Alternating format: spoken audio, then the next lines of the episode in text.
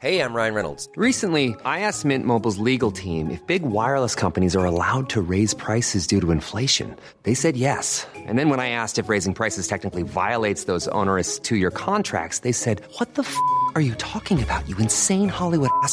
So to recap, we're cutting the price of Mint Unlimited from $30 a month to just $15 a month. Give it a try at mintmobile.com slash switch. $45 up front for three months plus taxes and fees. Promo for new customers for limited time. Unlimited more than 40 gigabytes per month. Slows. Full terms at mintmobile.com. Imagine the softest sheets you've ever felt. Now imagine them getting even softer over time. That's what you'll feel with Bowl and Branch's organic cotton sheets. In a recent customer survey, 96% replied that Bowl and Branch sheets get softer with every wash. Start getting your best night's sleep in these sheets that get softer and softer for years to come. Try their sheets with a 30-night guarantee. Plus, get 15% off your first order at bowlandbranch.com. Code BUTTERY. Exclusions apply. See site for details. There's never been a faster or easier way to start your weight loss journey than with PlushCare.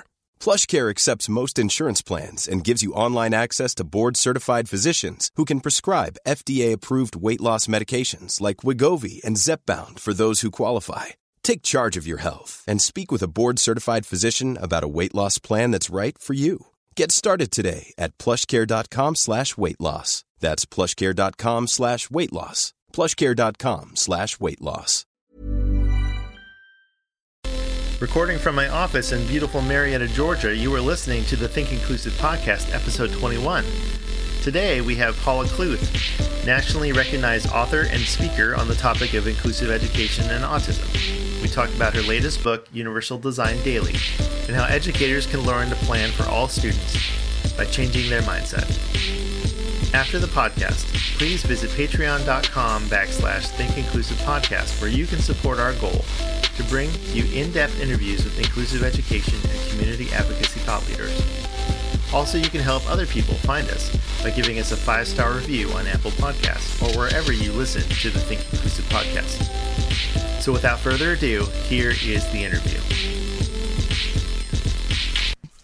It's been uh, it's been a few years since we've talked on the phone. This is uh, really exciting. Thank you for doing this. Um, so what I'm going to do? Yeah, thank you for having me. I can't be- actually can't believe that it's been a couple of years because I'm always reading everything that you are posting and writing. So um, it feels like it was just yesterday. But I'm so glad to be uh, back with you, Tim. That's great. Yeah, yeah, ab- absolutely. Um, so let's see what I, I, wanted to talk about a few things.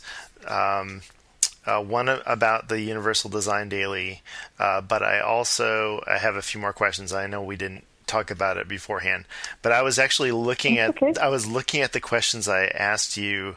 I think it, I believe it was like I want to say three, almost three or four years ago. Gosh, I can't believe it's been that long. Um, but because we talked about um, your book, Don't We Already Do Inclusion? Um, Mm. And we talked about uh, reverse inclusion, and we talked about um, uh, families taking their students from public schools and putting them in private schools. Um, But um, I guess the first thing I wanted to ask was what is kind of new in your world? Because I know that you have uh, Universal um, uh, Design Daily, the book, but what else Right. is kind of new for you um, that that you'd like to talk about? Well, this has, I mean, really, it, the last time we spoke, I was kind of returning returning to my roots. and you're right, when um, Don't We Already Do Inclusion had just come out. So I was kind of going back and talking more broadly about inclusive education. And, you know, it was, I was kind of at a point in my career where when I was talking to folks, I was making some assumptions that, you know, we were on the same page and, you know, we have this commitment to inclusive education, but started to realize that, you know, there's a big difference about, um, first of all, how people interpreted it, the language of inclusive education. You know, there's semantic differences. Um, and the different commitment philosophically from place to place. And I thought, you know, it's time to go back and just revisit, um, you know, the energy that that I felt that you know that existed back, um, you know, in the '80s when, when it was newer to folks. uh, when the when when we saw more. Um, you know, well, you know, more more folks understanding inclusion for the first time when people were a little bit, you know, bright eyed about it. And so I wanted to go back and just say, you know, we're kind of it was like a, you know, Nike, there is no finish line. I mean, you know that we're we're never done. That was sort of the point of that book. That there's always something in our model that we can revive, not just because, um, you know, not just because it's been a while since the initial research around it, but I felt like technology changes, our social models change, you know, our attitudes evolve. Um, because of things like UDL and co-teaching evolving, we have new practices. So I just thought it was time for a little oxygen. So that I spent a couple of years doing a lot of work in that area. But of course, what goes around comes around. So in trying to sort of breathe some life into those conversations, of course, you know, um, UDL was really gaining a lot of momentum. And in a lot of schools I personally was working in, co teaching was really blossoming.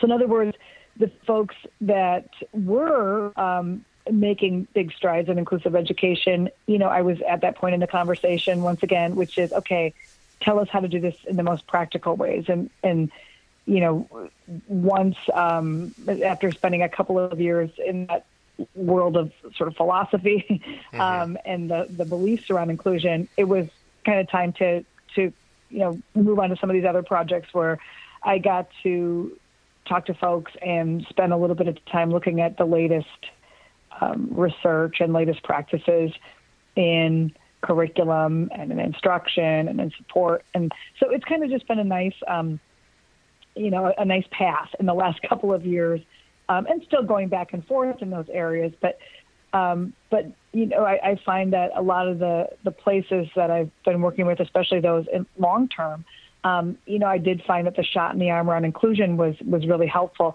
But um, but they they definitely want to then take the next steps and they want to evolve and how they think about designing instruction. They want to think about human resources. And I was interested in going back to the books on those things too because you know, a lot has changed. Um, talking about UDL, so much has changed in the field just in my, well, I'll say short time, but mm-hmm. since the the 80s when I started studying it. I mean, think of how many models that we've seen, how different kinds of language that's been used, personalized instruction, different uh, curricular adaptations, differentiated instruction, universal design.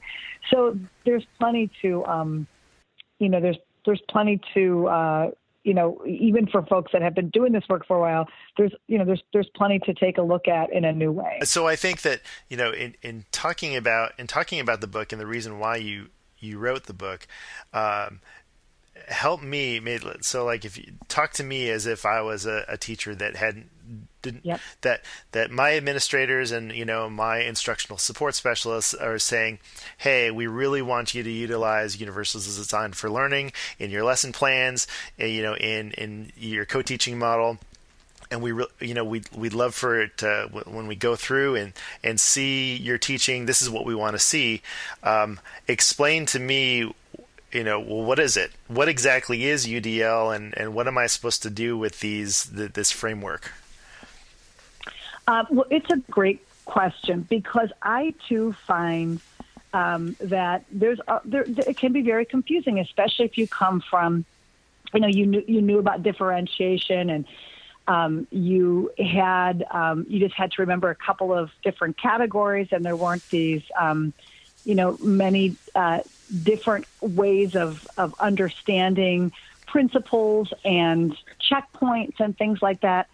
Um, with UDL, uh, however, um, I, I think the reason why a lot of schools are attracted to it and, and why I'm attracted to it in many ways is because you're dealing with um, the same idea. Truly, I think what's confusing to teachers is they think, well, I was already doing a lot of these things. Why are you now taking this and giving it a different house and giving it a different name and, uh, you know, um, providing a, a new lens. And the, the, a couple of reasons for that. Um, the first is that, um, well, and I'll say I, I kind of, you know, was was reluctant too um, to sort of remodel and reshape the way I was talking and thinking. But I think the three things um, that might be attracting a lot of administrators are number one, um, as, as opposed to some of the other models, there is this nice evolution and focus um, around thinking about technology not as a set of materials, but as a way of thinking. So it's not to say that those examples and that focus wasn't in previous models. If you pick up any, you know, anything on differentiation, you're going to find these kinds of examples. But I think that the origin of UDL and the the initial thrust came a lot out of looking at what technology could do for people in leveling the playing field and providing opportunities and just having access be the norm. That um, a lot of it grew out of that. So that's number one is that there's more of a focus there. The second thing that I think made people excited about UDL was that, well, I'll speak for myself, is the word universal itself.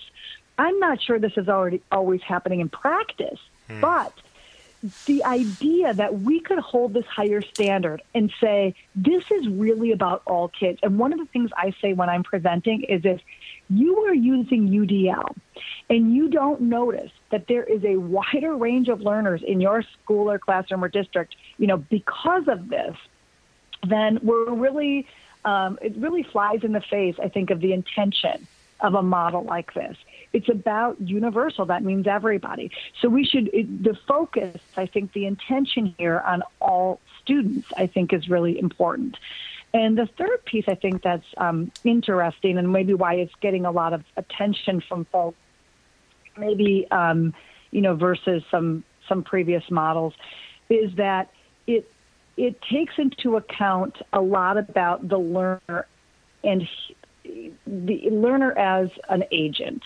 Again, it's not to say that other methods that we have, you know, celebrated in a differentiation model or in a curricular adaptations model didn't didn't you know have that that language or didn't have those examples, but there's a lot of um, uh, you know centering on student engagement and students setting their own goals and the growth mindset. And we're really thinking about these partnerships in new ways. So again, those those elements might have been in other models, but they're really central in universal design. So that's the first part. That's mm-hmm. I think why people are excited. The second part, which is what you know what is universal design well it's just like some of those other models that i mentioned it's a, it's you know it's a way of designing curriculum, instruction, assessment um, in a way that is going to be supportive of all learners, um, that's going to accommodate variability and uniqueness and differences from the ground up. So the criticism, I think, if there's if you can use that word of differentiation, was it was additive or it was retrofit so that you kind of did the lesson and then you say, oh, Tim needs something different and Paula really needs some support there. So the idea here, um, and I'm not, and again, I think many, many things teachers did in the name of differentiation, and, and, and many authors, and I'll put myself in that, that wrote about differentiation, had those, you know, ways of being in mind. Mm-hmm. But universal design, with its very, you know, initial language, um, focused on this idea that design, this was from the ground up. And, and, you know, a lot of folks may know this already, but the language of universal design comes out of architecture, and it's that idea that you know you wouldn't um, you know have to um, go and, and retrofit some part of the building, but you would build those ramps and in, in a way that's right into the design, and it's you know it's a, a beautiful part of the design, and everybody can use it, and there are options for all.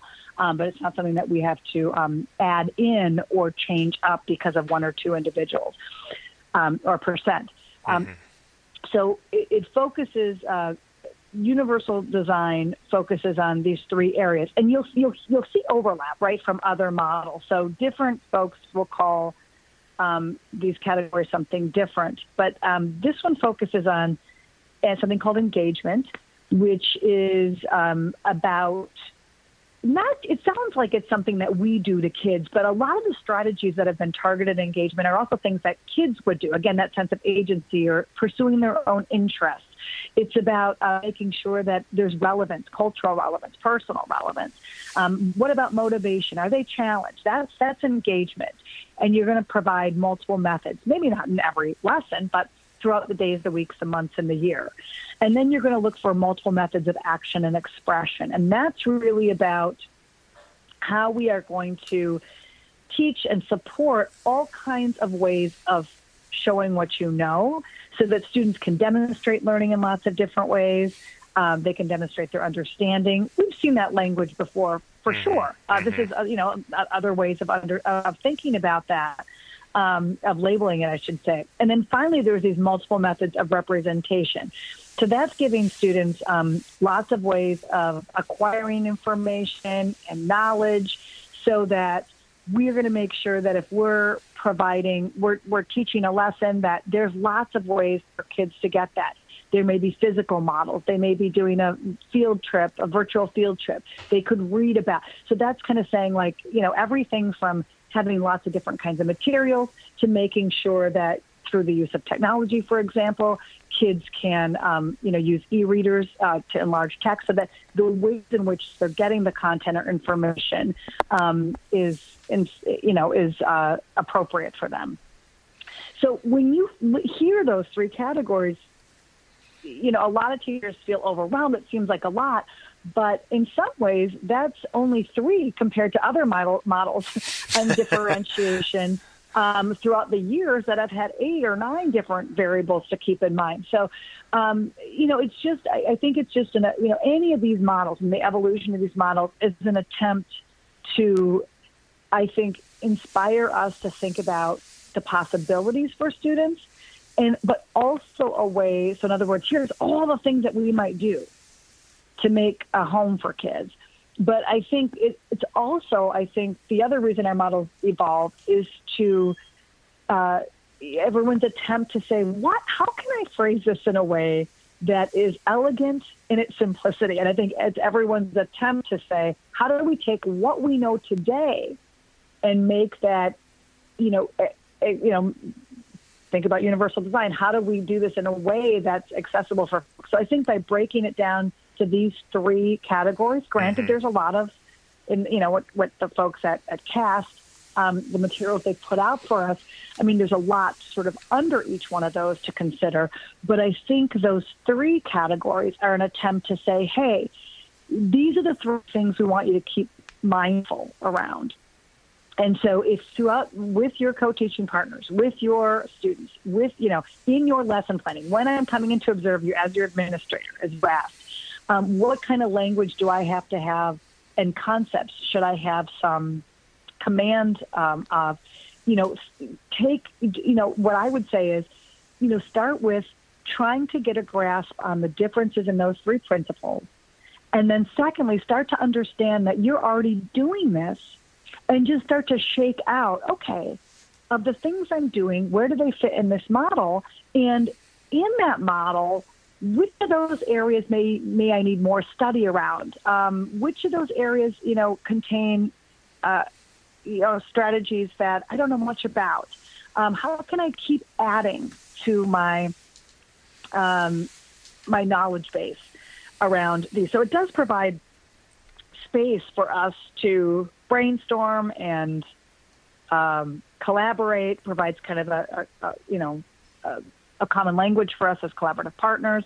Um, but I do think it can be a, a lot. Um, but I always say, you know, just start small. Start with the, the you know those um, the principles themselves, and then fill in and understand what you're already doing and how it fits in. And I think that can help folks take next steps and start to understand this is not reinventing the wheel. You know how to do this it might be a different way of talking, and it might be um, help to provide a, a, framework to learn some new things. So, I so I have a, a couple different questions uh, from from what you said. the The first would be, um, what would be the main pushback that you get if if you do uh, from teachers uh, when you are explaining UDL and these principles?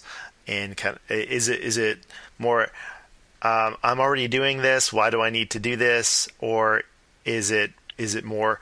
Um, I don't know how specifically to do this. Can you tell me how specifically to do it, or is it something else that you get um, as a as a as pushback? Um, so that, I, I, think all of that. Okay. I mean, when I, you know, it's like there's some sense of overwhelm. There's some confusion about the model.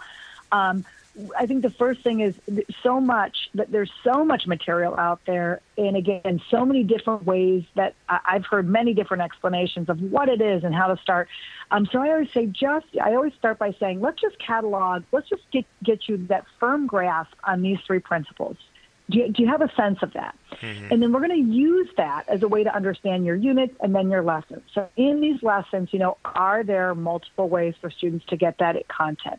Do students have multiple ways, not just within lessons, but let's also look broadly across the days, the weeks, the months, and the year um, to say how many, you know, let's just collect some strategies. Let's start to plug in what you have. And then I, you know, after that, when when I get the sense of like I don't know where to start, I don't know what else to do, especially for those that think they're not doing it, I say just pick one, you know, pick start with something. You might just start by saying, you know, I'm going to add in some more open-ended questions um, as a way to frame units, or start by maybe taking one unit and providing a wider range of learning materials. Or maybe you're going to introduce a few new tech tools. Maybe you haven't had kids blogging before. You haven't introduced uh, speech recognition software, something like that. Um, maybe you're going to co-teach with somebody new. That's uh, a really powerful strategy. Maybe you're going to start by varying your student groupings, uh, giving some choices, you know, some new assessment tools. So put when we put it that way, those are all. That's all things you know. Teachers say, "Oh yeah, well I guess I could do that." Oh yeah, I could you know, maybe try a new assessment tool. Right. So just trying to break it down to this is the kind of stuff you've always done. Let's just look at, um, as I said, with those three uh, different principles, sometimes it helps to just kind of, look, again, recategorize a little bit of what they're already doing and then, um, you know, just pick some place to get going. Um, one of the things that, you know, I suggest often in that, that place of overwhelm is – to give, uh, you know, start with a single lesson and give it a makeover. It's kind of a hack, right? So, you know, you ask, you take one lesson, maybe with a partner, and just say, okay, is this rigorous enough? And this is actually one of the ideas from the book, and I use this a lot with teachers. Is we just start with, okay, let's look at this, and you know, let's look at things like, is it rigorous enough? Is it accessible? Is it interesting? Is it, you know, the activities varied?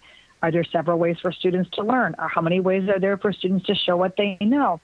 We just start with just one lesson and having them identify, oh yeah, right, this one actually looks pretty good. And that's actually another idea is, you know, don't don't fix it if it ain't broke. I mean, sometimes right.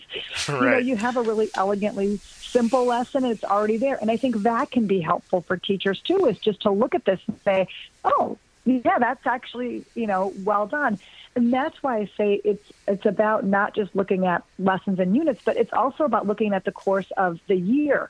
So a lot of teachers will say, "Oh, I love when I do that simulation lesson," or "That's my," and I ask, "What's your favorite lesson? What are kids like?"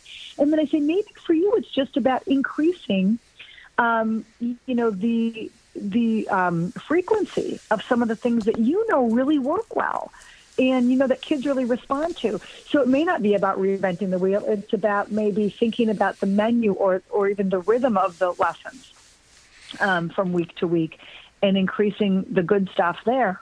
Um, and and also just uh, looking for for feedback from folks. So it might be assessing, asking students to give you some feedback.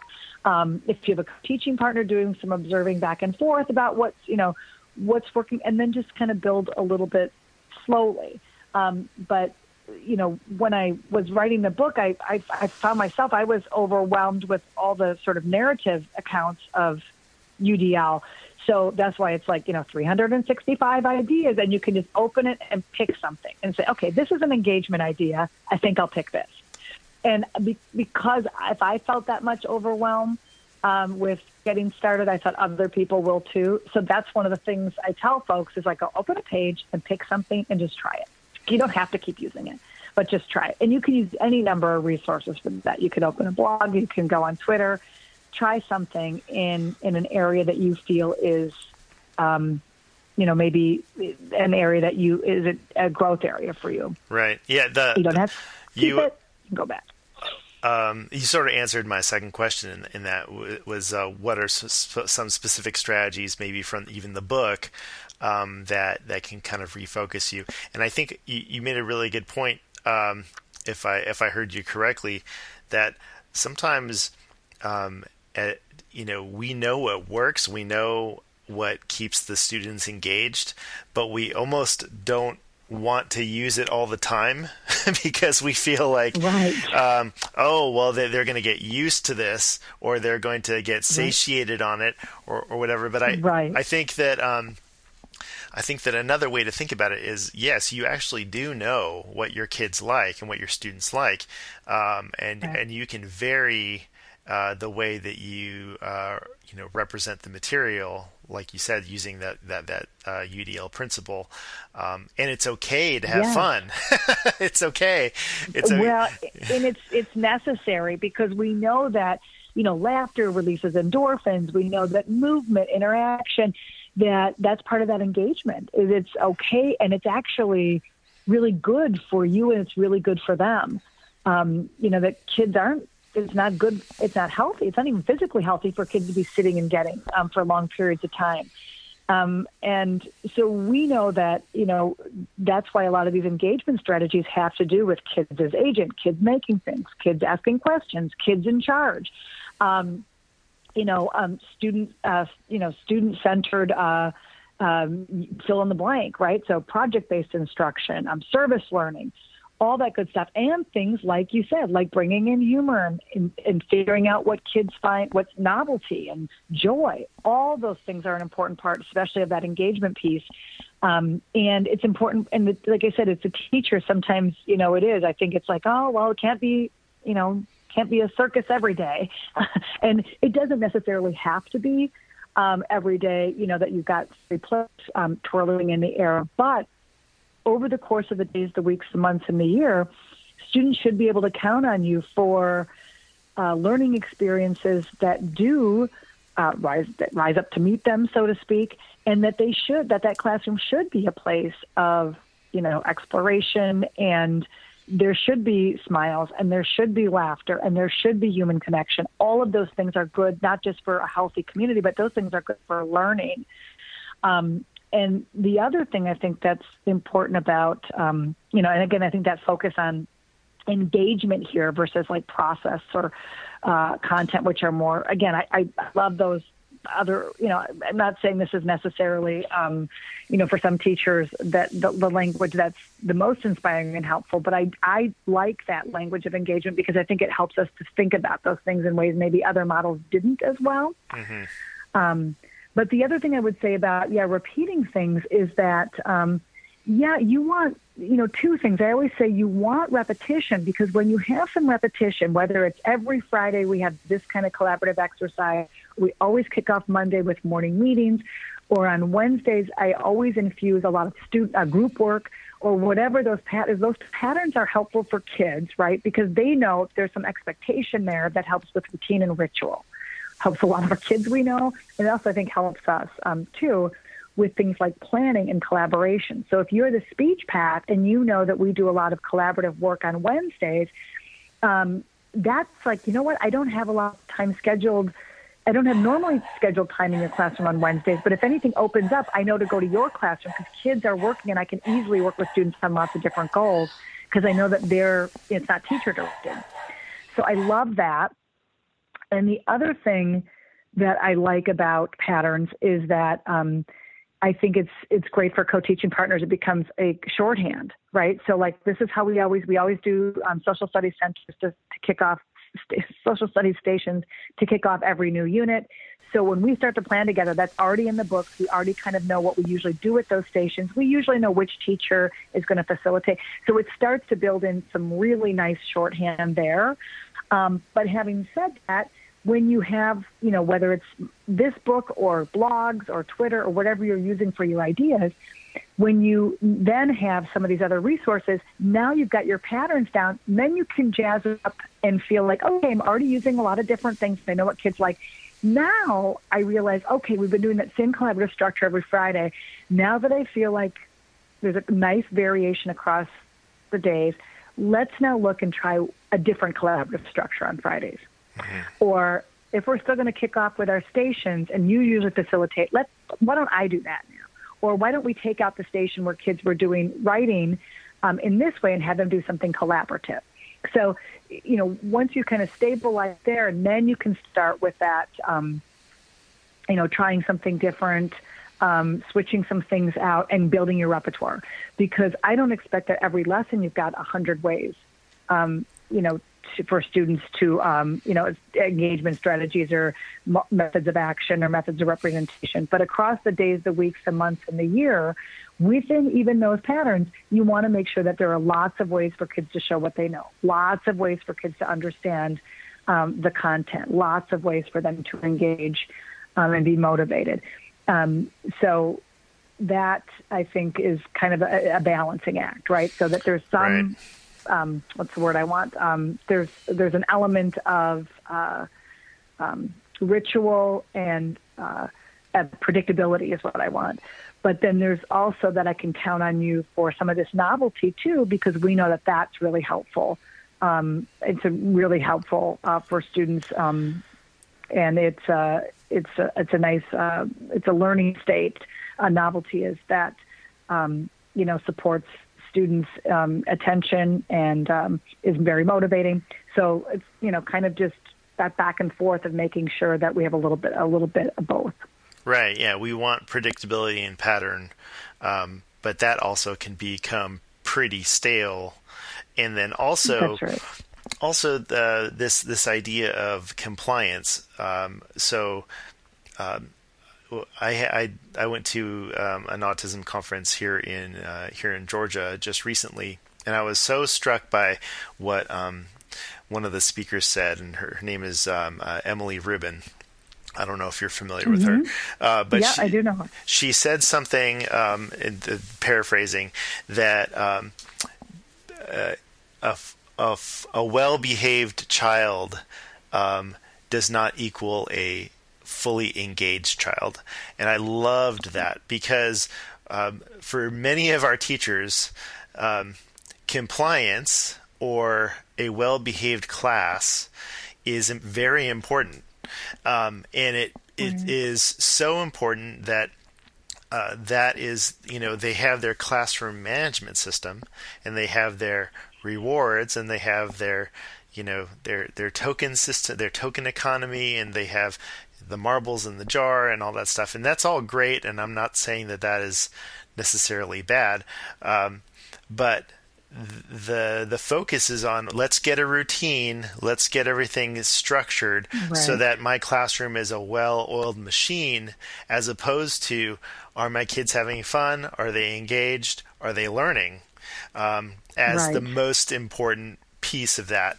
Um, and I think that that is so important when you're talking about universal, universal design for learning, is that really is the biggest piece of it.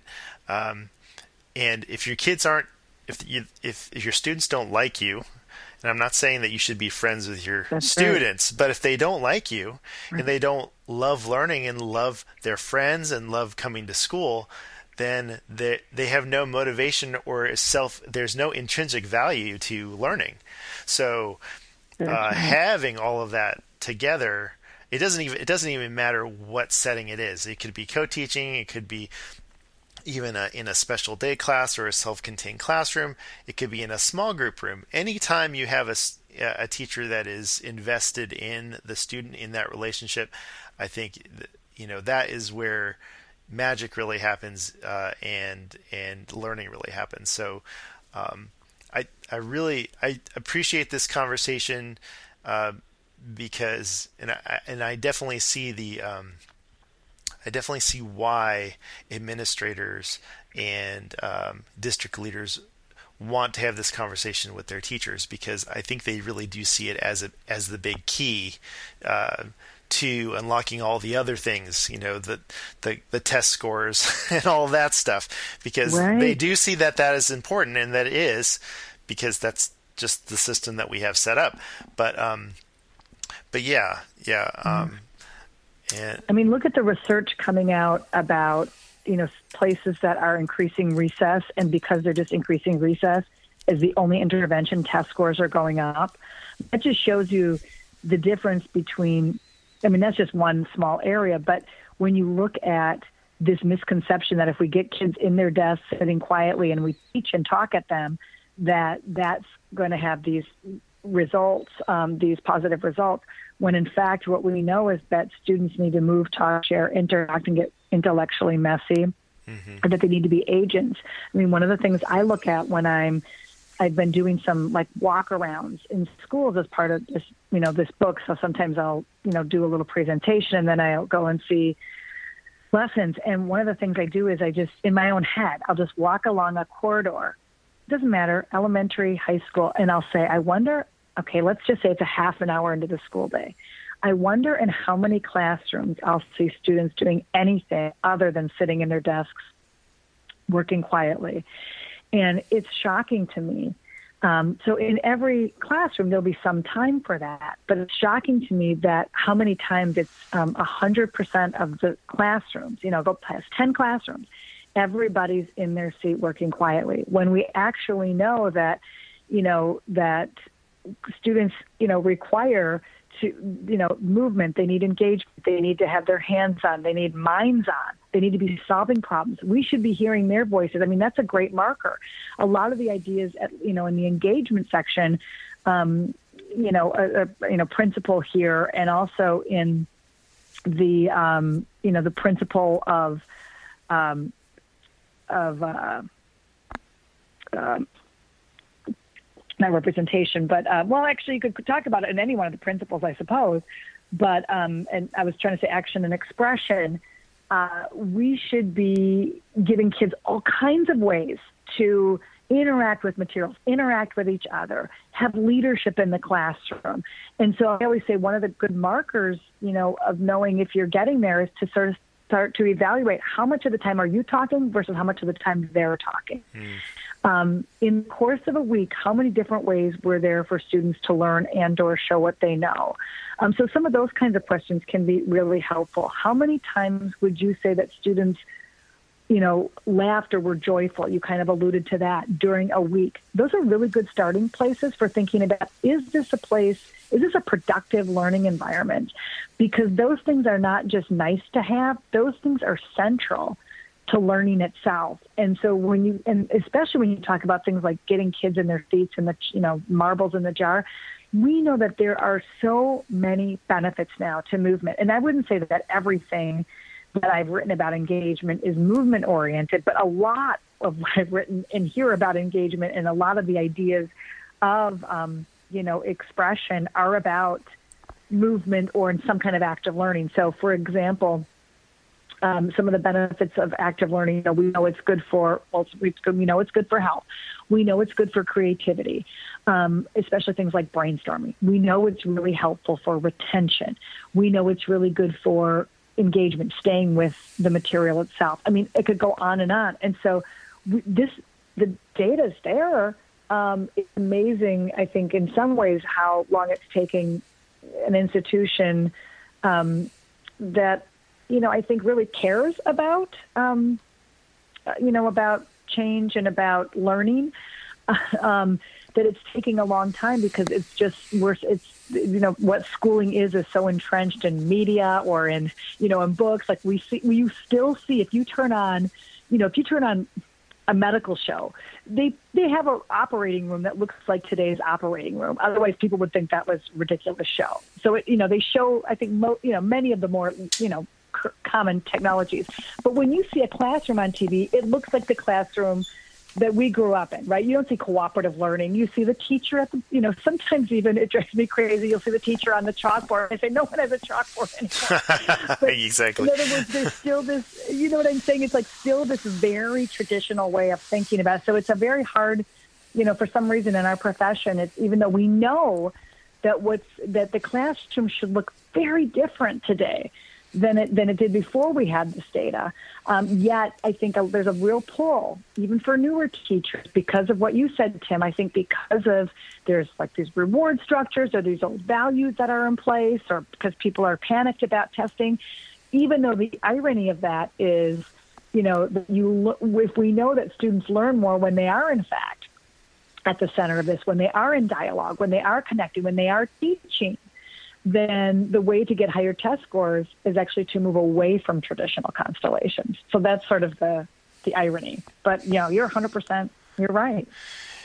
about the compliance for sure. Yeah, and and also what I find too is that teachers are are resistant to change because they feel um, I don't know if offended is the right word, but they they like well I've been you know some of the older the teachers who've been teaching for a long time well I've been doing this for so long this way. Why is it now that I have to change? Um, and then the and then so the the blame is on the students.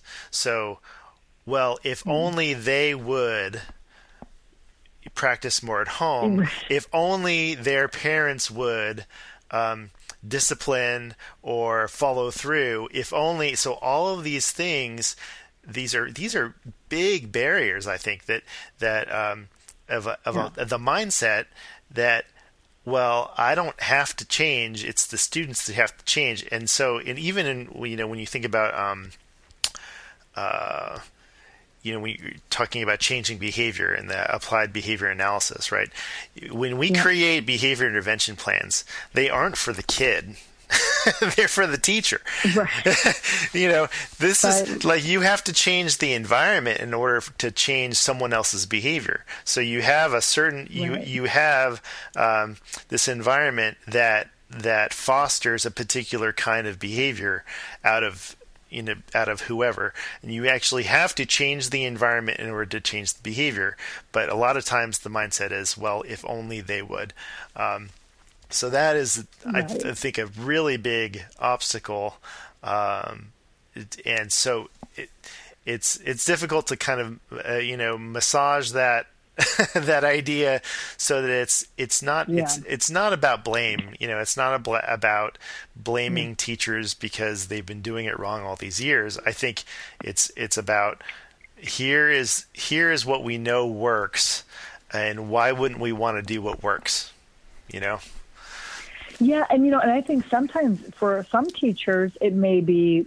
that you know that they're you know it's not their style or something. I other te- I've had teachers tell me, my gosh, my principal would hit the you know would hit the roof if he saw me you know doing some of these things that you're showing me. If they were dancing around, or if they were in playing some of these collaborative games, or if they were engaged in dr- drama. So I don't know if that's actually true or if it's a perception of the teacher. So I think there's a lot of things that we're up against in schools. It may be that some teachers were were taught in a more traditional way. It could be some that don't feel that they have to support, whether or not that's true. You know, I mean, but they feel that they don't. Um, in other cases, I feel like maybe they don't. They they they were not quote, raised in that model, so they're not quite sure actually what it looks like.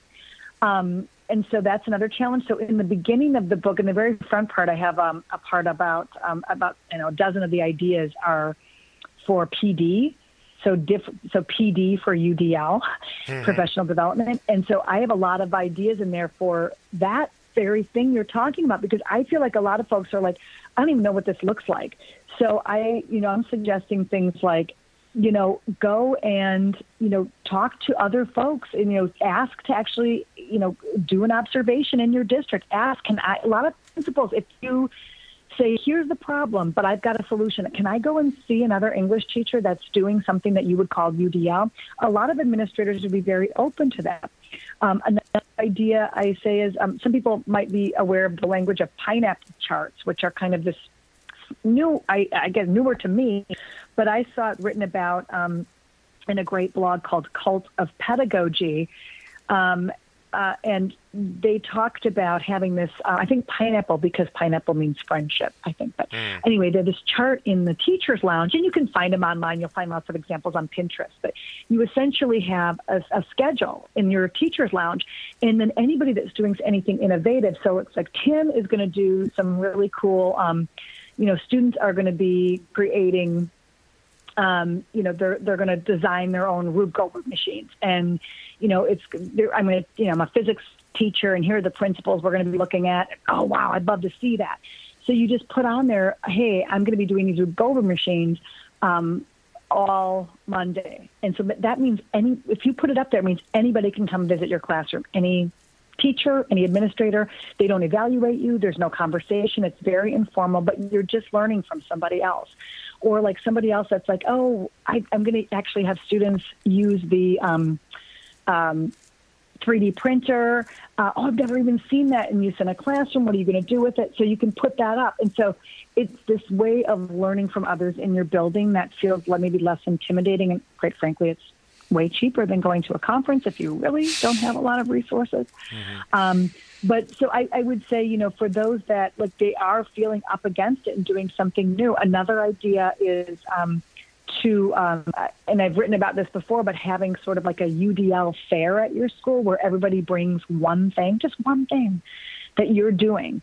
And so maybe like, oh, I've been doing these, like I've been trying, you know, this cool new app, um, and so I want I'm, I can do a quick demonstration of that. Or hey, we're doing a lot of one teach, one observe in our classroom, and we have a little video clip of that.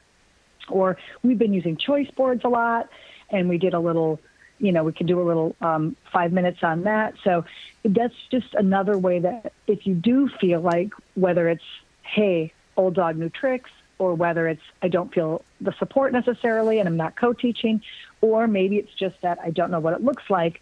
Um, look for some, you know, customized professional development um, to, um, you know, to to to get some feeling of you know get a get a grasp on it, but also to to feel like you know end your isolation um, and to be a little bit inspired. Uh, those are fantastic ideas. I think that um, everyone should get Universal Design for daily uh, oh, for themselves, you, and uh, and uh, get those practical strategies. Um, is there anything else that you wanted to um, either talk about or promote uh, while I've got you while I've got you recording? well, you know, one thing that um, you know not only is a promotion, I guess, but also I think will be helpful to people is. Um, well, let me say one more thing about a, a PD thing. That if I can leave with one thing is, you know, whether you're ending the school year. By the way, I think those those folks that teach till mid June, for example, or late June, the best time to try something new in the classroom, Tim, I don't know if you agree with me, is at the end of the year.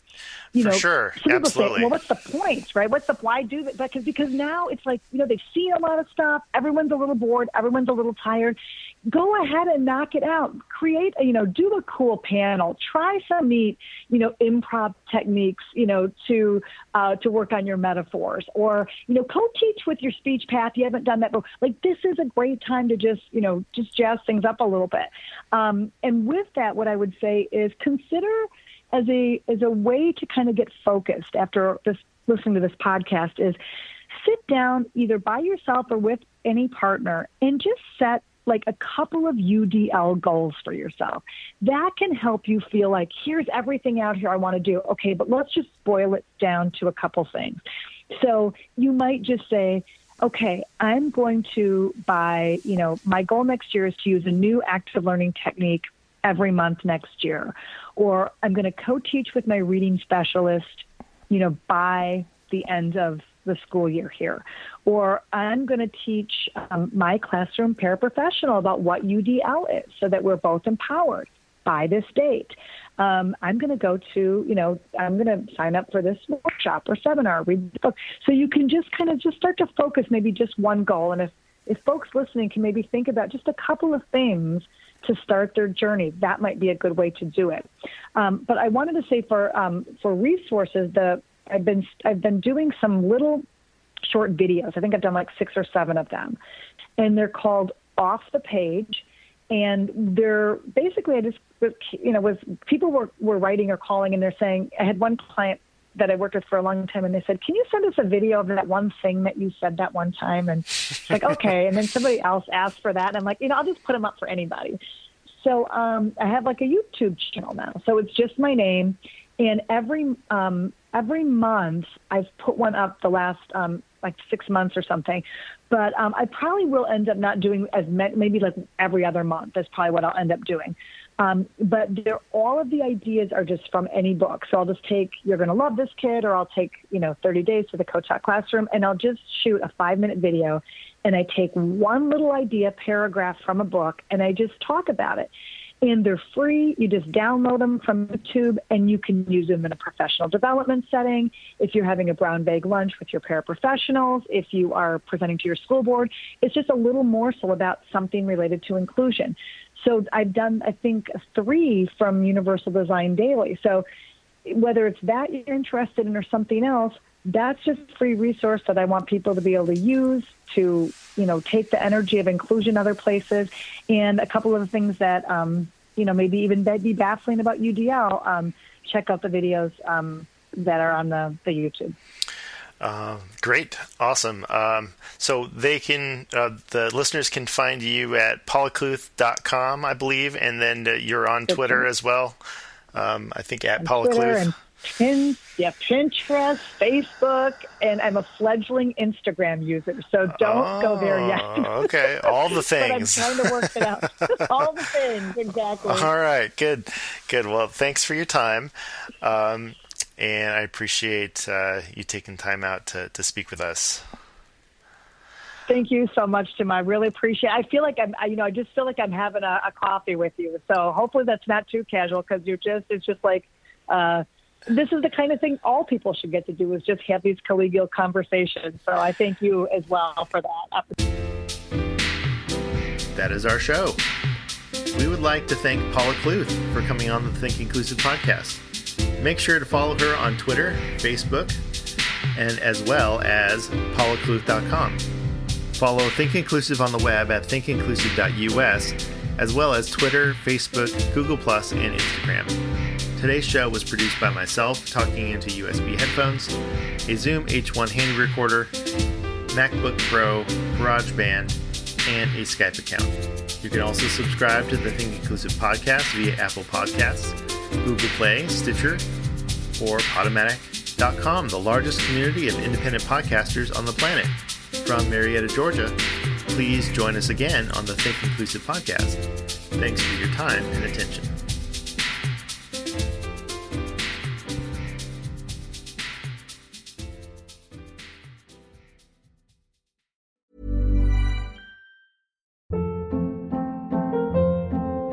Hold up. What was that? Boring. No flavor. That was as bad as those leftovers you ate all week. Keke Palmer here, and it's time to say hello to something fresh and guilt-free. Hello Fresh. Jazz up dinner with pecan-crusted chicken or garlic butter shrimp scampi. Now that's music to my mouth. Hello Fresh. Let's get this dinner party started. Discover all the delicious possibilities at hellofresh.com.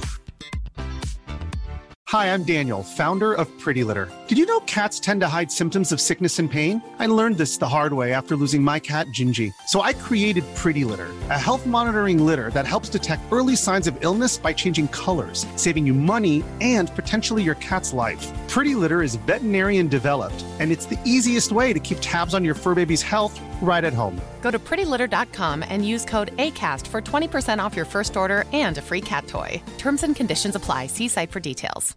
Imagine the softest sheets you've ever felt. Now imagine them getting even softer over time. That's what you'll feel with Boll and Branch's organic cotton sheets. In a recent customer survey, 96% replied that Boll and Branch sheets get softer with every wash. Start getting your best night's sleep in these sheets that get softer and softer for years to come. Try their sheets with a 30-night guarantee. Plus, get 15% off your first order at bollandbranch.com. Code BUTTERY. Exclusions apply. See site for details.